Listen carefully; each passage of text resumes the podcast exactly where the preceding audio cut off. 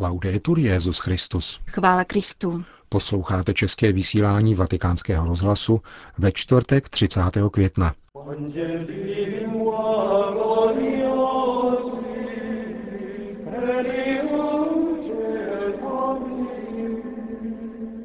Slavnost těla a krve páně ve věčném městě. Výroční zpráva Observatoře projevů proti křesťanské diskriminace a netolerance v Evropě.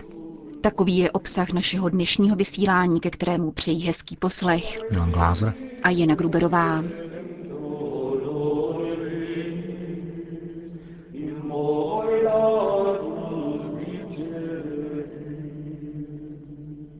Zprávy vatikánského rozhlasu. Letošní slavnost těla a krve páně se pojí k 750. výročí bolzenského eucharistického zázraku a o rok pozdějšímu ustanovení slavnosti Corpus Domini papežem Urbanem IV. Středoitalské Orvieto, jehož katedrála dodnes uchovává relikví bolzenského zázraku, korporál s kapkami krve, proto v těchto dvou letech prožívá mimořádné eucharistické jubileum, vyhlášené Benediktem XVI. Ve věčném městě se dnešní slavnost tradičně váže ke světelnému eucharistickému procesí, které vede Petrův nástupce z baziliky svatého Jana na Lateránu do hlavního mariánského chrámu Santa Maria Maggiore. Procesí otevírají zástupci římských náboženských bratrstev, rytířských řádů, dále řeholníci a řeholnice, seminaristé, římští faráři a kardinálové – za skupinkou dětí, které letos přistupují k prvnímu svatému přijímání, jede otevřený vůz, v němž svatý otec klečí před nejsvětější svátostí. Za ním kráčejí za zpěvu litaný a se svícemi v rukou římští farníci i poutníci. Papež František jako arcibiskup Buenos Aires kladl velký důraz na přítomnost církve v ulicích argentinského hlavního města. Právě procesí božího těla bylo jedním z takovýchto momentů spojených s misií, potvrzuje rektor tamní katedrály otec Alejandro Russo. Ano, byla to hlavní forma pastorace v arcidiecézi, spojená s různými liturgickými obdobími. O Vánocích městem projížděli vozy s jesličkami, na květnou neděli městem procházela dvě procesí, která se v centru spojovala. Procesí se konalo také o slavnosti božího těla a účastnila se ho zejména mládež. V mariánském měsíci, tedy pro nás v listopadu, se na nárožích stavějí malé oltáře s obrazem Matky Boží. Farníci se zde modlí na úmysly kolem jdoucích, učí je modlitbě růžence a vyzývají je k dalšímu prohloubení víry, například zpovědi. Kardinál Bergoglio tedy touto pastorací povzbudil misionářský dynamismus a zároveň dosáhl silné jednoty v diecézi. Dnešní římské procesí ze slavnosti Božího těla zakončilo eucharistické požehnání před bazilikou Pany Marie Větší. Ještě předtím však svatý otec slavil liturgii ze slavnosti těla a krve páně na nádvoří před Lateránskou bazilikou. Homilí římského biskupa vám přinášíme v plném znění. V evangeliu, které jsme slyšeli, je výraz, který mne vždycky oslovuje. Jim dejte jíst. Přidržím se této věty a nechám se vést třemi slovy. Následování, společenství a sdílení. Předně, kdo jsou ti, kterým dát jíst? Odpověď nacházíme na začátku evangelního úryvku. Jsou to zástupy lidí. Ježíš stojí mezi lidmi, které přijímá, mluví k ním, stará se o ně a prokazuje jim boží milosedenství. Vybral si z nich dvanáct apoštolů, aby byli s ním a vstupovali spolu s ním do konkrétních situací světa. A lidé jej následují, naslouchají mu, protože Ježíš mluví a jedná novým způsobem. Má autoritu toho, kdo je autentický a důsledný. Mluví a jedná opravdově, rozdává naději, která přichází od Boha a zjevuje tvář Boha, který je láska. A lidé radostně chválí Boha. Tento večer jsme o ním zástupem z Evangelia my a také se snažíme následovat Ježíše, naslouchat mu, vstupovat do společenství s ním v Eucharistii, doprovázet jej a nechat se od něho doprovázet. Ptejme se, jak následují Ježíše. Ježíš mluví mlčky v tajemství Eucharistie a pokaždé nám připomíná, že následovat jej znamená vycházet z nás samotných a činit ze svého života nikoli svůj majetek, nýbrž dar pro něho a pro druhé. Postupme o krok dále. Odkud vychází pobídka, kterou Ježíš adresuje učedeníkům, aby dali zástupům najíst? Dotazoval se dále papež František. Vychází ze dvou stran. Nejprve od zástupů, které následovali Ježíše, nyní se ocitli pod širým nebem daleko od obydlených míst, zatímco se stmívá. A potom z obav učedníků, kteří žádají Ježíše, aby lidi rozpustil a nechal je jít do okolních vesnic, hledat si jídlo a nocleh. Učedníci tedy chtějí nesnáze lidu řešit tím, aby byl rozpuštěn a každý se staral sám o sebe. Kolikrát jen máme jako křesťané toto pokušení. Nebereme na sebe potřeby druhých a propouštíme je se zbožným rčením. Bůh ti pomáhej. Ježíšovo řešení však míří jiným směrem, který je pro učedníky překvapením. Vy jim dejte jíst. Ale jak můžeme dát my najíst takovým zástupům? Nemáme víc než pět chlebů a dvě ryby, leda, že bychom šli a nakoupili jídla pro všechny tyto lidi. Ježíš však neklesá na mysli a pokyne učedníkům, aby všechny rozsadili ve skupinkách po padesáti lidech, pozvedl oči k nebi, požehnal, lámal chléb a dával učedníkům, aby je podávali lidu. Je to chvíle hlubokého společenství. Zástup hladovějících po pánově slovu je nyní sycen životodárným chlebem. A všichni byli nasyceni, poznamenává evangelista. Dnes večer jsme také u stolu páně, u stolu eucharistické oběti, ve které nám on znovu dává svoje tělo, zpřítomňuje jedinou oběť kříže. Nasloucháme jeho slovu, sytíme se jeho tělem a jeho krví a on způsobuje, že ze zástupu vytváříme společenství z anonymního davu komunitu. Eucharistie je svátostí společenství, která nás vyvádí z individualismu do života v následování Krista a víry v něho.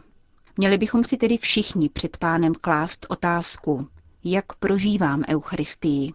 Anonymně nebo jako moment opravdového společenství s pánem a také spolu s mnoha bratřími a sestrami, kteří jsou u téhož stolu. Jaké je naše slavení Eucharistie? Poslední prvek.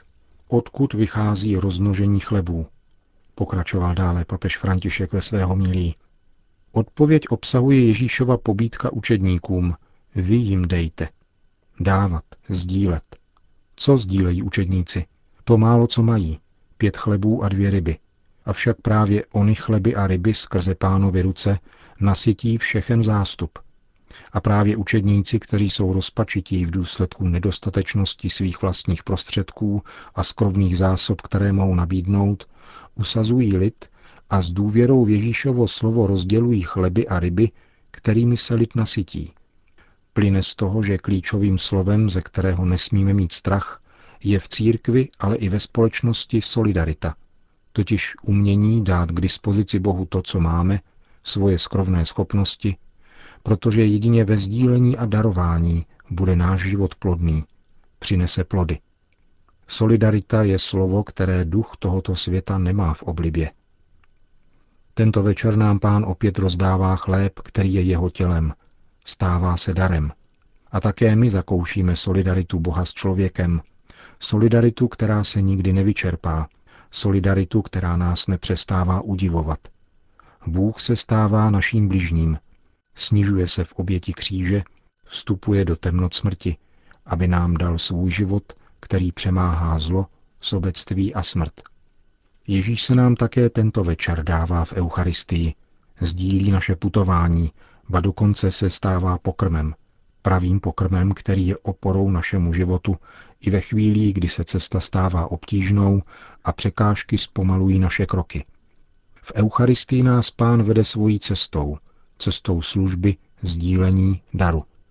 A ona trocha, kterou máme, Ona trocha, kterou jsme, se ve sdílení stává bohatstvím, protože boží moc, kterou je láska, se stupuje do naší chudoby, aby ji proměnila. Ptejme se tedy tento večer při adoraci Krista reálně přítomného v Eucharistii, nechávám se od něho proměňovat? Dovolím pánu, který se mi dává, aby mi pomáhal stále více vycházet z mojí malé ohrádky, beze strachu se dávat, sdílet a mít rád jeho i druhé? následování, společenství, sdílení. Modleme se, aby nám účast na Eucharistii byla neustálou pobídkou ke každodennímu následování Pána abychom byli nástroji společenství a sdíleli s ním a svými bližními to, co jsme. Pak bude naše existence opravdu plodná. Končil svatý otec svou dnešní homilí ze slavnosti těla a krve páně. Další zprávy. Tyraná Vídeň. Je možné, aby menšina sociálně diskriminovala většinu? Dotazovala se rakouská právnička Gudrun Kuglerová při prezentaci výroční zprávy Observatoře projevů protikřesťanské diskriminace a intolerance v Evropě. Ředitelka této instituce se sídlem ve Vídni minulé úterý vystoupila v albánském hlavním městě na konferenci Organizace pro bezpečnost a spolupráci v Evropě. Na svoji řečnickou otázku si sama odpověděla. Jak dokazují dějiny na případu apartheidu, možné to je. A po 17 stoletích od vyhlášení milánského ediktu je náboženská svoboda v Evropě ve stále větším ohrožení. Diskriminováni nicméně nejsou oni matrikoví křesťané, kteří jdou s proudem doby, nýbrž lidé kladoucí vysoké etické nároky křesťanské morálky, dodala. A takový již většinu netvoří, míní Gudrun Kuglerová. Zpráva Vídeňské observatoře za loňský rok se člení do dvou oddílů. První analyzuje náboženskou intoleranci na území situovaném východně od rakouského hlavního města – v těchto geografických oblastech vyvstávají obtíže s udílením víz pro misionáře, s formací duchovních a výukou náboženství ve školách. Na západ od Vídně nezávislá instituce observatoře v posledních pěti letech detailně zdokumentovala 800 případů náboženské diskriminace. Zpráva za rok 2012 však podotýká, že tato data jsou značně podhodnocená Dokládá to výsledky výzkumu, který před dvěma lety provedla agentura Comres ve Spojeném království. Tři čtvrtiny dotázaných křesťanů tehdy uvedlo, že se setkávají s mnohem výraznější diskriminací křesťanů v porovnání s příslušníky jiných náboženství. Více než 60% respondentů poukazuje na vylučování křesťanů na pracovišti a ve veřejném životě. Více než 70% pak vnímá rostoucí mediální marginalizaci. Z dalšího aktuálního šetření vyplývá, že v 15 zemích západní Evropy existuje 41 zákonů omezujících svobodu svědomí, projevu a zhromažďování, uvádí zpráva Vídeňské observatoře.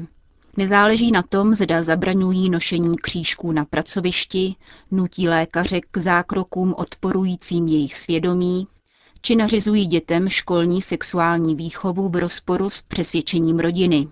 Všechny tyto případy totiž poukazují na postupnou a skrytou persekuci, která se promění v mnohem větší nebezpečí, nebude-li zastavena i hned ve svých počátcích, informovala ředitelka observatoře.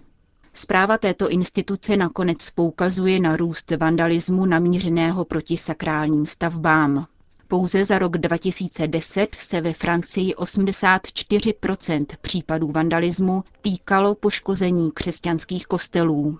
Neškodí zde opět vzpomenout milánského ediktu, který podnítil velký rozmach křesťanské architektury a zaručoval navrácení dříve odňatého církevního majetku. Uzavírá v albánské tyraně Gudrun Kuglerová.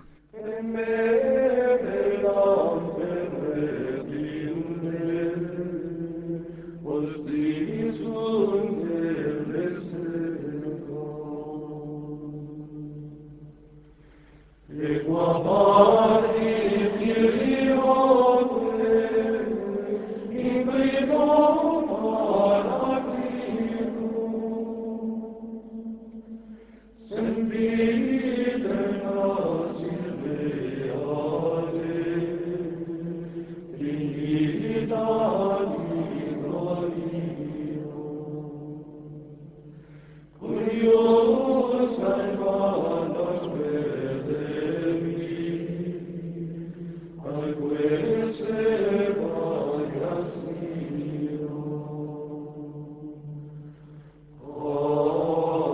Končíme české vysílání vatikánského rozhlasu.